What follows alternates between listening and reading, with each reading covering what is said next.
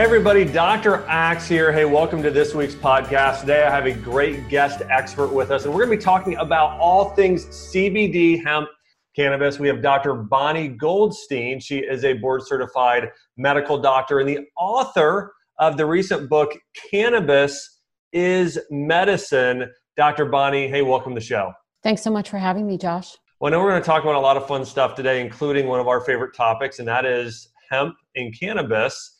And first thing I would love to just hear from you is I know that you obviously went through the traditional medical route, medical school. You know, what really turned you on to, as as again your book title uh, is "Cannabis is Medicine." What turned you on to using ca- cannabis or extracts from cannabis like CBD, using that as medicine? Well, a number of years ago, after working in pediatric emergency medicine for uh, about 13 years, I was just burned out. And at that time, a friend had asked me about using cannabis. She was sick and she was looking into it for herself. She was really nervous about it because she's a professional.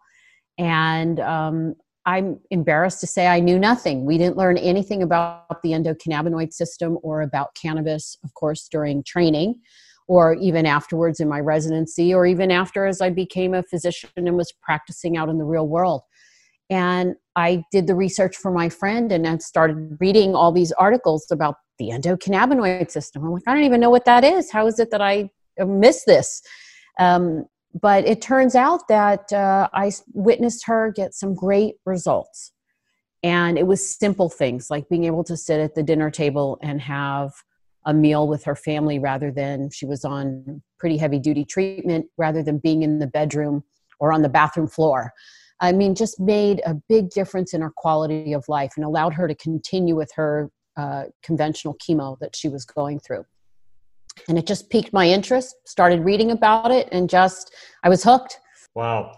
So, talk to me about this because one of the things that comes up all the time, and by the way, for myself, I, I believe that uh, cannabis uh, can be a great form of medicine, especially if used under the prescription of a licensed medical professional. I'm not in any way promoting recreational use, but I am saying this this is something to think about. Why do you think today people have this uh, thought, or a good majority of the population, that cannabis is one of the most dangerous?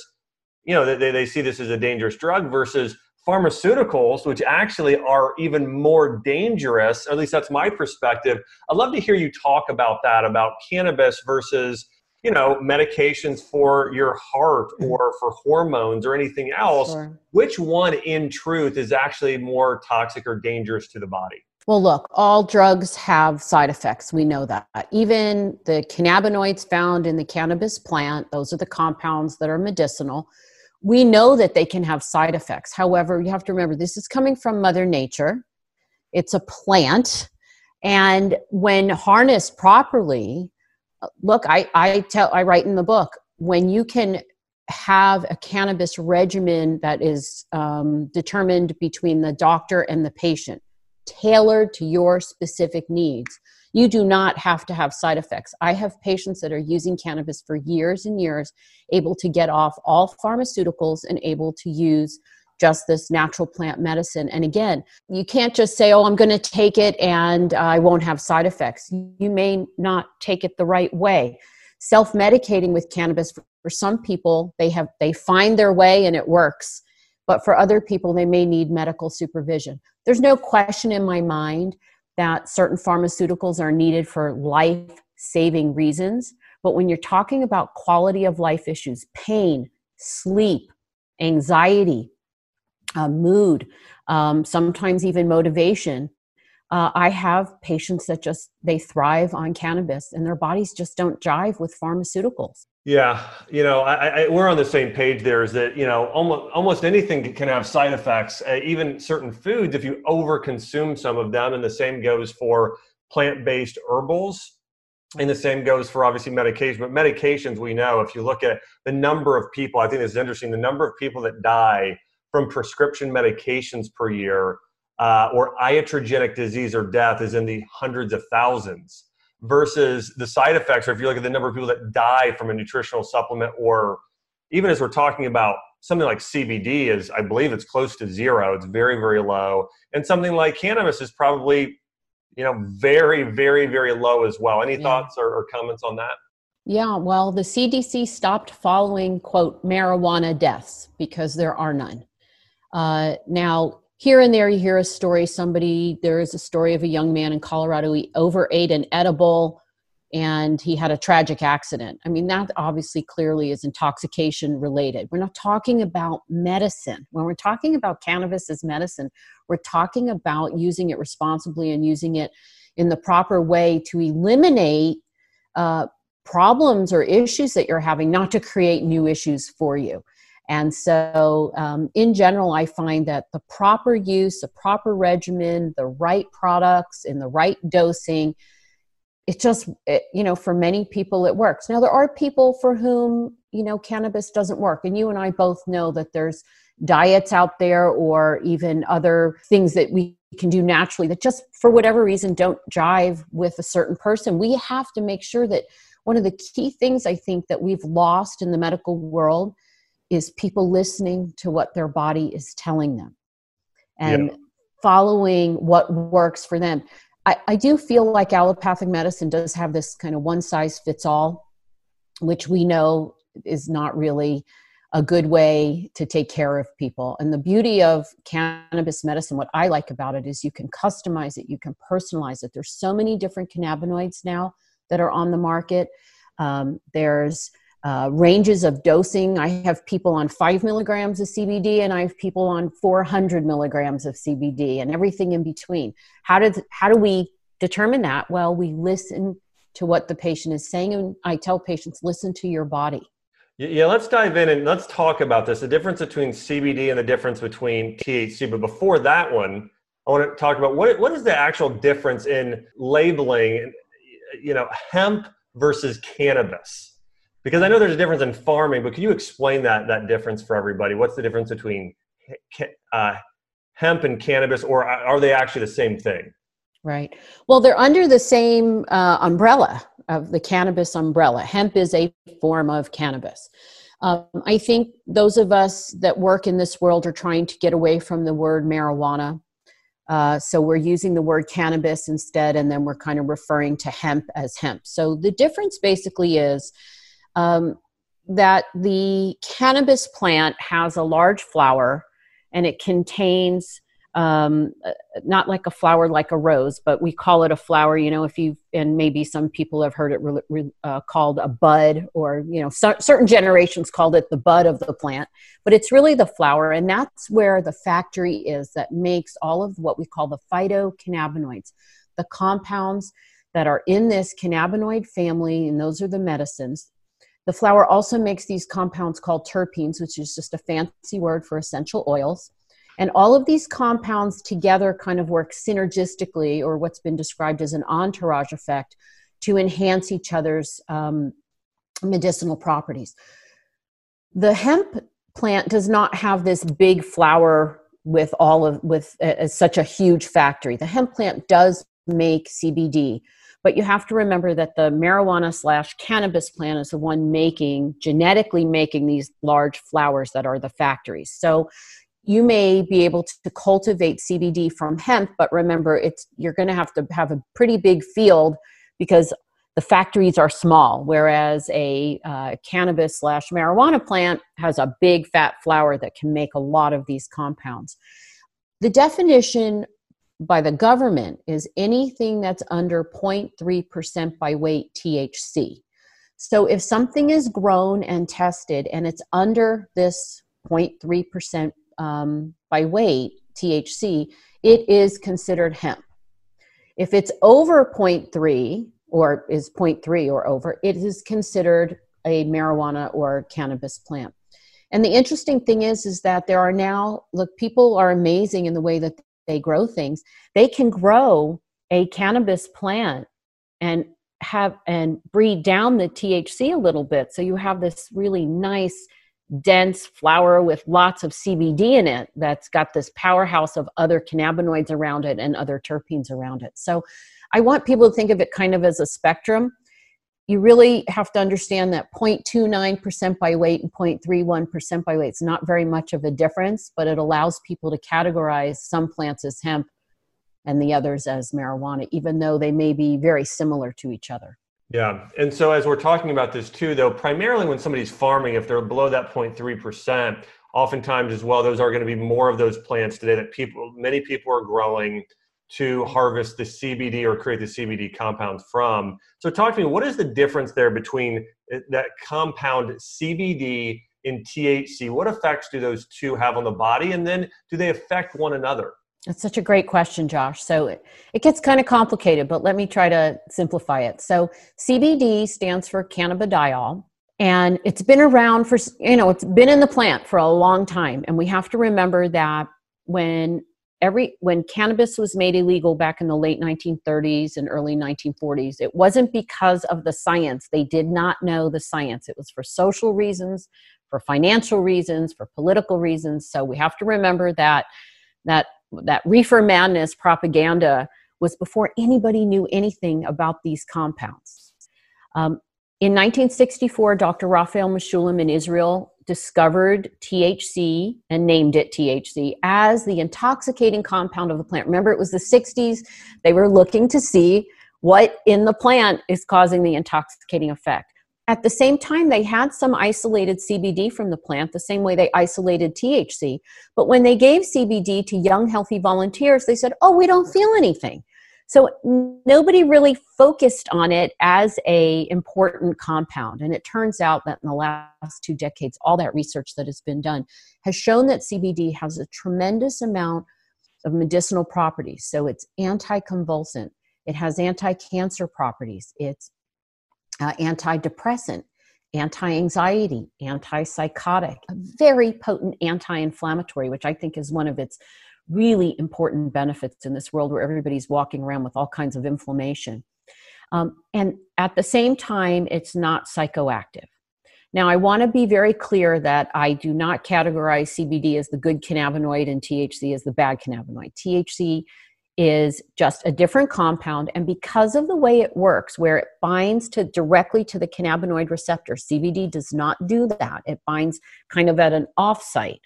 When THC binds to that cannabinoid receptor, which is in our brain, in our gut, in our immune system, and scattered throughout the body, it causes kind of this immediate effect, which includes some intoxicating effects. Now, I will share with you that some of my patients are using nice low doses of THC that are not intoxicating, and they do get uh, very nice medicinal benefits. But there are studies that show that CBD and THC together, for instance, work best for pain rather than all THC or all CBD.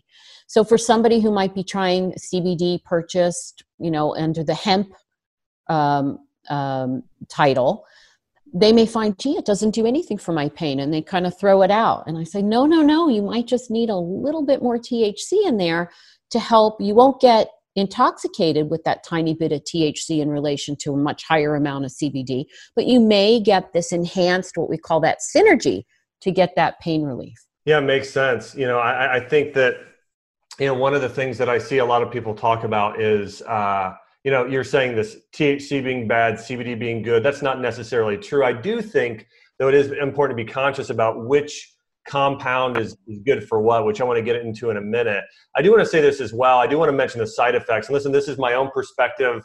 This is based on ancient Chinese medicine. If THC is overconsumed, and this is for just all the listeners here as we're detailing this, when THC is overconsumed or consumed very long at all, it actually starts to pull from your adrenal glands. It starts to pull essentially your energy. This is why if somebody smokes pot or does a lot of THC for a period of time, you'll start to you'll kind of notice they'll lack motivation. There's this lack of motivation that happens and in chinese medicine. It's been known for thousands which is actually the first medical reference mm-hmm. uh, to these things was in an ancient chinese textbook. So again as dr goldstein's saying here there definitely are side effects even more so with thc you got to be cautious and you got to work with a medical professional. You got to work with a doctor or somebody who really knows their stuff when we're talking especially about uh, THC there. I just want to put in that disclaimer for my own personal, uh, you know, belief system and the research I've done. And then, Dr. Goldstein, I do want to talk about which medical conditions um, are, are, most benefit. Let's start with THC in terms of the research, and then go to CBD. You know, what are you know when when you're prescribing this? what conditions do you most prescribe THC for? You know, the one, two, or three conditions, sure. the most for CBD. Right. Well, of course, you know, every person is different in the way that they present to us. They can have the same check boxes, but, you know, once, you know, that's why that hour long first intake with a patient so important because you want to have all the details because you really want to dial in what, what can we really help with cannabis medicine. So there is no question that, um, let's say, patients with cancer pain, or severe pain from other causes, I have found that the combination of CBD and THC and what we call a lower ratio seems to work really well. So, uh, something like a four to one ratio or a 10 to one ratio, meaning CBD is about four parts stronger than THC. I found that works really well for pain. There are studies that show that one to one ratio works really nice for spasticity, for chronic pain. And those studies were done in Europe using a pharmaceutical grade one to one ratio. So we actually have the literature. One thing I would like to say is that remember, we are still prohibited on doing human clinical trials on cannabis, despite what the government says that we're going to be doing it. We've been waiting for years for the thumbs up, but it's still prohibited because the cannabis plant is still on the controlled substance act as a schedule 1 a schedule 1 means no medicinal value high addiction and lack of safety. I know that to, i've been working with this plant for 12 years including in many many children that it does not fit into this category. It must be taken out. And the reason is is so that we can do the proper research right? It's so important. Now thc i often find can be very helpful in patients who are looking for uh, benefits for insomnia, whether it's with pain, anxiety, or some other reason that they're not sleeping. But in general, for most patients, I use a combination of CBD and THC. Um, I'll share with you a story. My own mother, who says it's okay to talk about her, she's in her 80s. She was suffering with severe chronic inflammation and pain for many years. She was, her generation, very reluctant to step into the world of cannabis. Um, but after a number of other interventions, even natural interventions didn't do much for her. I started her on a product that's about 25 parts CBD to one part THC. And um, she has done so well. She's now five years in, and her, her pain level, which was like an eight out of 10, is now she lives with a one or two. And she says she doesn't even notice it during the day. Not to mention, sleep is so much better. So, and she's she's not she's not having any negative side effects. She's not had to take any ibuprofen or any other kind of medication for many years now. You know, here and there, now she's active, she can overdo it, so she takes a little extra oil. The beauty of this is that what I tell people is that we are not, if, if you get started on a cannabis regimen, and I write this in the book rule it in or rule it out. The first product you pick may not be for you. It might not be the product that's going to give you uh, all the benefits that you need. But you have to start somewhere and then you take that information and you use it to decide. So if a high ratio wasn't going to help my mother, we would have dialed it down a little bit, not a 25 to 1, maybe 18 to 1, maybe down to a 4 to 1, depending on uh, the person's response. It's really important that you have a partner helping you figure it out if you're someone who can't do it on your own. Now, in the book, I do try to give pointers like start here and kind of go ask yourself these questions and if it's not helping right? How long should you stay at a dose before you decide if it's helping or not? All these kinds of questions i try to address. And that book is i want to mention it's cannabis is medicine. You can check it out dr bonni goldstein. Uh, you can go on amazon.com you can go on barnesandnoble.com or uh, just just go ahead and search the book cannabis is medicine. And then talk to me about CBD. I think there's a lot less concern about CBD. It's something, you know, uh, supplement companies uh, are, are putting out there today. Talk to me about what conditions CBD is most beneficial for when you're prescribing just a pure CBD uh, that has very little to no THC? So, usually uh, inflammatory conditions. It seems to work really well for inflammation. Um, but remember, low doses sometimes don't do the trick. The funny thing about cannabinoids is, remember, they're made up of fats, and they are not necessarily. Would sometimes I joke around and we think we absorb every every milligram of a fat that you take, but you don't. Uh, your body for cannabinoids, what's interesting is we really only absorb somewhere between about four and twenty percent. So you can't take a very small dose and expect that to work because you don't really know how much you're absorbing. So I usually tell people if you don't feel it, the dose isn't high enough, dial it up. Keep going, keep going until you start to feel the effects. But CBD works great for inflammation. I have many pediatric patients with epilepsy or uh, treatment resistant um, seizure disorders that have done very well on CBD oil. Usually, a, a, high dose is required. We're talking in the hundreds of milligrams. Um, I have a number of patients with schizophrenia that I'm treating with uh, CBD with very little THC who have done really well, as CBD can be an antipsychotic either in addition to their medication or instead of their medication. But of course, that should be medically supervised as well as children with epilepsy. Many patients with chronic pain, many patients with anxiety, the studies clearly show that CBD is a uh, very good anti-anxiety that medication that is not addictive that if you miss a dose you don't feel terrible that you can uh, take regularly or you can take as needed um, again the big thing that I find a problem is about 99% of patients who have tried CBD who come to see me and say it doesn't work, they're underdosing. And I think that's part of the problem is that um, people just need help with dosing. When you're looking at studies, they're using hundreds of milligrams. I, I think it's a great call out. It typically, you know, and I, I read a study at Mayo Clinic uh, that was saying, you know, for some people it's five milligrams, for some people it's 400 you know, you're, as you're saying, there is a huge, huge wide range there of the doses. I know for myself personally, I can start to feel a little bit of a calming effect around that 20 milligrams, but most often for me, it's closer to definitely that 40 to 50 milligrams is when I mm-hmm. personally start to notice more. I sleep better at night uh, for myself, and so I know I've used a CBD oil, uh, certified organic CBD oil, and um, again, for me, biggest benefits I've noticed was sleep. I mean, for myself. So, talk to me about sleep. Talk to me about, you know, the CBD. Have you found, and as you worked with people, any benefits for gut disorders? Any benefits for anxiety? Any of those conditions? Right. So, um, for sleep, it's interesting. CBD in low doses is known to be alerting. It actually can give you energy in the lower doses. In higher doses, it's more calming. And again, the cutoff between low and high is individual. Some people need 40 milligrams, like you mentioned, Josh, and then some people need 200 milligrams to feel that sleep effect.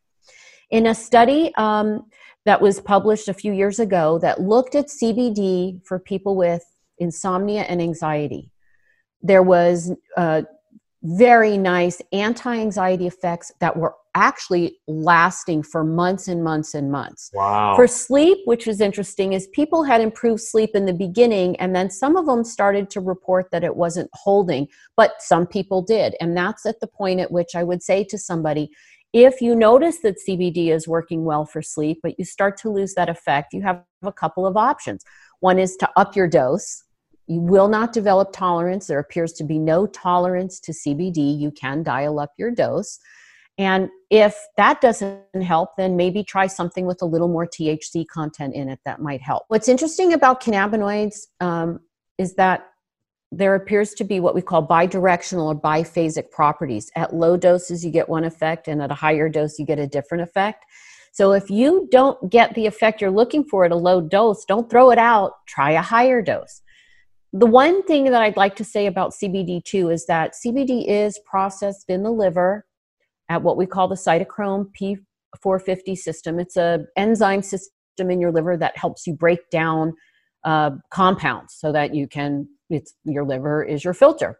Um, for those people that are on certain medications, like if you've been warned about grapefruit interactions or so on, that tells us that you may want to be careful with your CBD dosing if you're on a medication that is um, processed through the liver. Now, in my experience, which is now 12 years, thousands and thousands and thousands of patients, I really do not see very many drug drug interactions, but I always put it out there that you have to be careful. What are the big the, the ones to be worried about? Blood thinners, if you're on those, epilepsy medications, and also some of the newer cancer drugs that they call immunotherapy type drugs. Those are the ones that I'm going to call out. If you're on those, be careful. By the way, low dose CBD is very unlikely to interact with these. It's usually much higher doses in the hundreds of milligrams. And even then, it's still theoretical and potential.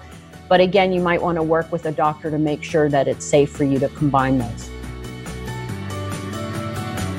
Hey guys, if you've been following me for a while now, then you know what a big fan I am of collagen. There are so many benefits, including better joint health, gut health, better skin, hair, and nails, and so much more.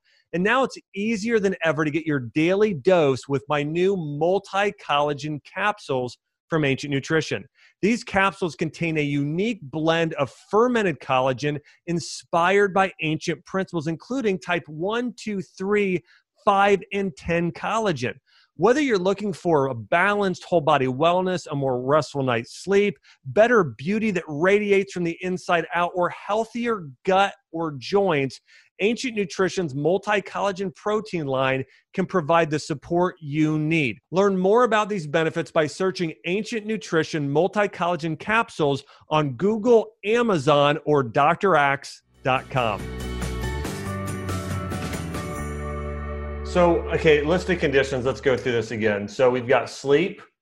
You mentioned anxiety. Well, what along with those two, where where, where somebody's saying, okay, I I want to again, what other conditions sure. or health goals would somebody take CBD for? Right. So, inflammatory pain. You mentioned gut disorders. So, I have had patients who have been able to turn around inflammatory uh, uh, bowel disease with uh, cannabinoids. Now, CBD may be the one that does it for somebody. I'll give you an example. I'm taking care of a young man that has ulcerative colitis, and it's CBD combined with some of the other cannabinoids that people may not have heard of. TH, yep, CBG, THCA, CBDA. If there's an A at the end, you know it's from the raw plant. It's not been heated up when they uh, make the product. THC and CBD, by the way, occur in very tiny amounts in the raw plant. And the way they're made is people heat them up. So if you're making a CBD tincture, in that process, it has been heated. If you find a THC product in the process, it's been heated up. And this is why people either bake cannabis in brownies or you know smoke it they're applying heat to convert it to create THC but all of these other compounds are not intoxicating they're all anti inflammatory. THCA, CBDA are anti nausea.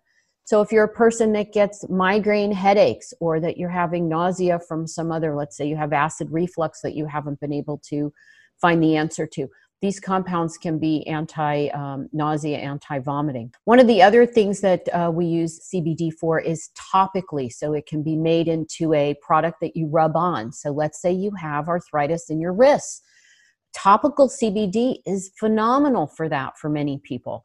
Um, my own uh, family member who gets drug tested for his job um, because of the nature of the job cannot take cannabis, even CBD products internally, unless they're really pure, pure, pure CBD.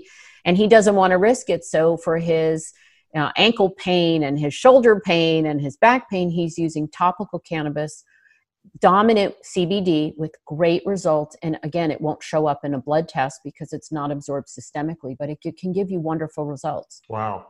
Talking about the endocannabinoid system. So, this is something I think is uh, so fascinating for so many people. We have all these different systems in our body. We have our nervous system, we have our respiratory system, our cardiovascular system. We have all these different systems in our body but just today, we're starting to discover and learn more about this endocannabinoid system. What, it, what is that exactly? So, it was only discovered in 1988 while they were looking to figure out how THC made people intoxicated. They came across this receptor. Uh, the receptor they named a cannabinoid receptor because it was binding to the cannabinoid THC. And what scientists realized is all receptors that we have in our body. So, for instance, everybody's heard of serotonin. We have serotonin receptors. We have dopamine. We have dopamine receptors. So, all these receptors we have in our body, we make a compound that binds to it. So, the way to think about a receptor is like a lock, and these compounds are the key, and they recognize each other and they bind together. So scientists discover this receptor that binds to THC, and they realize we don't have this receptor for THC. We have this receptor because we must make a compound that binds to it. And so further research revealed that we make these compounds called endo for within cannabinoids. Hmm. For lack of a better term, Josh, inner cannabis. We make our own inner cannabis compounds. And that's really kind of where the explosion of research into the endocannabinoid system began. And what was discovered, very simply put, is this system exists to help us maintain balance of the messages our cells are sending. And it goes into action when you need it. Think about a football player, he gets clunked on the head during a game.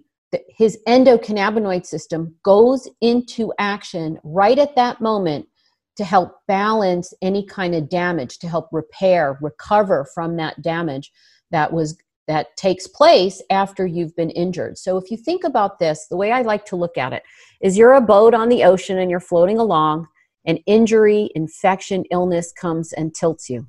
And your endocannabinoid system co- kicks in and says, "Oh, let's get back into balance." So when we think of somebody who's getting chemotherapy and has terrible nausea, I mean, they're being poisoned, right? They're getting a poison into their bloodstream, and their brain says, "Oh, vomit, nausea, get rid of it, feel terrible." Your endocannabinoid system goes into action to try to balance that. sometimes it's overwhelming on the injury or insult side, and your endocannabinoid system cannot necessarily respond. And that's where augmentation of that system by this natural plant that contains the similar compounds can be really helpful. You know, I think one of the things that's so incredible, you bring up so many good points, but you know, when you look, and people can simply, if you're listening to this uh, on our on our podcast or you're watching this on YouTube, you know, go go go to your computer now or later and just search endocannabinoid system. So it's endo e o e n d o cannabinoid, which if you're close, Google will help you spell it right, and system, and then you can click on images and, and you can look at all of the different systems of the body that you know CBD and this whole endocannabinoid system, what what all they're linked to. I know from when I worked with uh, patients in the past and people today, one of the things that I noticed, Bonni, is that I, I think that this system is also very closely tied to our sympathetic and our specifically our parasympathetic nervous system. So many of us live in this fight or flight state today of just being sort of like from blue light, you know, is one big reason in our uh, our, our, our, devices and driving in cars, the whole thing. You know, we have a lot of stimulants today. I think CBD can be so beneficial because it helps really calm that sympathetic nervous system. Any, any thoughts there? There is no question that you're right about that. Um, when you're being chased by a bear in the woods, you want to have that anxiety run, run, run. Okay. Yeah. But when you're walking down the street or driving on the freeway or on a Zoom call, that overwhelming anxiety, that overwhelming feeling of everything's out of control, that's not helpful to you. And that kind of, and remember, that spills over into other systems in your body that react and create inflammation. So, being able to balance your endocannabinoid system, and again, balancing it, augmenting it, can be very helpful. What's interesting is that we are finding out that some that the endocannabinoid system may also when it's dysfunctional may be the root cause of some diseases. So it's very important to understand it can be as a result you can can kind of um, burn through your endocannabinoid system and now it can't keep up and usually that's chronic illness over time i find that chronic stress sleep deprivation poor diet all of that leads to an endocannabinoid system that's being overworked and can't keep up but at the same time it also may be the first thing that gets out of whack and if for instance, I'll, I'll give you a good example. There's a number of studies that show that children with autism are missing their natural inner cannabis mm. or that it's deficient. Wow. You would not leave somebody deficient in vitamin D or, you know, we know insulin deficiency in people is type 1 diabetes. And what do we do? We replace that. Um, I always tell people you don't want to leave yourself in a deficient state because, again, you're kind of that boat that's tipped over. And I have found that for some of these patients with autism, when we replace or augment the endocannabinoid system, you start to see benefits. It's not magic. We know where it works in the body, we know how it works. And what's important is to understand that it's not as simple as just replacing like for insulin you know you take an injection of insulin and it brings your sugar down it's not quite that simple but again because it's so safe trial and error and taking the time to work through you will likely find a regimen that will work for you you just have to be patient in order to find it anything that's natural you know i, I joke around you can't expect cannabis to work in a day if i'm out of shape and i hit the gym tomorrow i'm not in shape tomorrow night anything natural is going to take time. You have to give it a chance and hang in there with it. Yeah, I think it's great advice. One of the last questions I have for you is what do you think the future looks like? As we're talking about, I mean, I think we've seen some amazing progress in the past five years, especially uh, on the legal front. Uh, I know we need to see more, but what do you think? What, what do you think in 10 years? What, what do you think the landscape is going to look like for CBD by itself, for uh, you know, cannabis as medicine, and just generally how it's how it's used? Well, I think uh, there's a, a, a couple of things to mention there. One is research, research, research. It would be really helpful. Look, I'm practicing medicine, helping people with cannabis but I always have to tell them, you know, if you have cancer and you come to me and ask me to help you, I have to share with you there are no clinical trials. I don't know how long you may have to take this. I don't know which combination of cannabinoids and terpenes is going to kill your cancer. We need to be able to do the research. So, getting cannabis off the Schedule One of the Controlled Substance Act should be a priority. And I always tell people, I don't want to get political, but please, before you vote somebody, see what their stance is on this and vote for people who are looking at allowing the scientists to do the research. There's no reason in the year 2020 for us to not have the answers to these questions. I think the other part, which is really good news, Josh, is that physicians, naturopaths, uh, chiropractors, acupuncturists, uh, nurse practitioners, and so on are all starting to include cannabis medicine as an option the same way we're now all embracing nutrition as an important part of your health. We cannot just go to the pills and surgery or you know say oh sorry we don't have anything for you. We have to embrace uh, what mother nature has given us right? F- good food out of the ground and um, plant medicine. Now, phytonutrients have a tremendous um, have tremendous benefit in human health. And i think that's what i'm seeing is more and more people in the healthcare world embracing cannabis, which then leads to more patients getting the help that they need.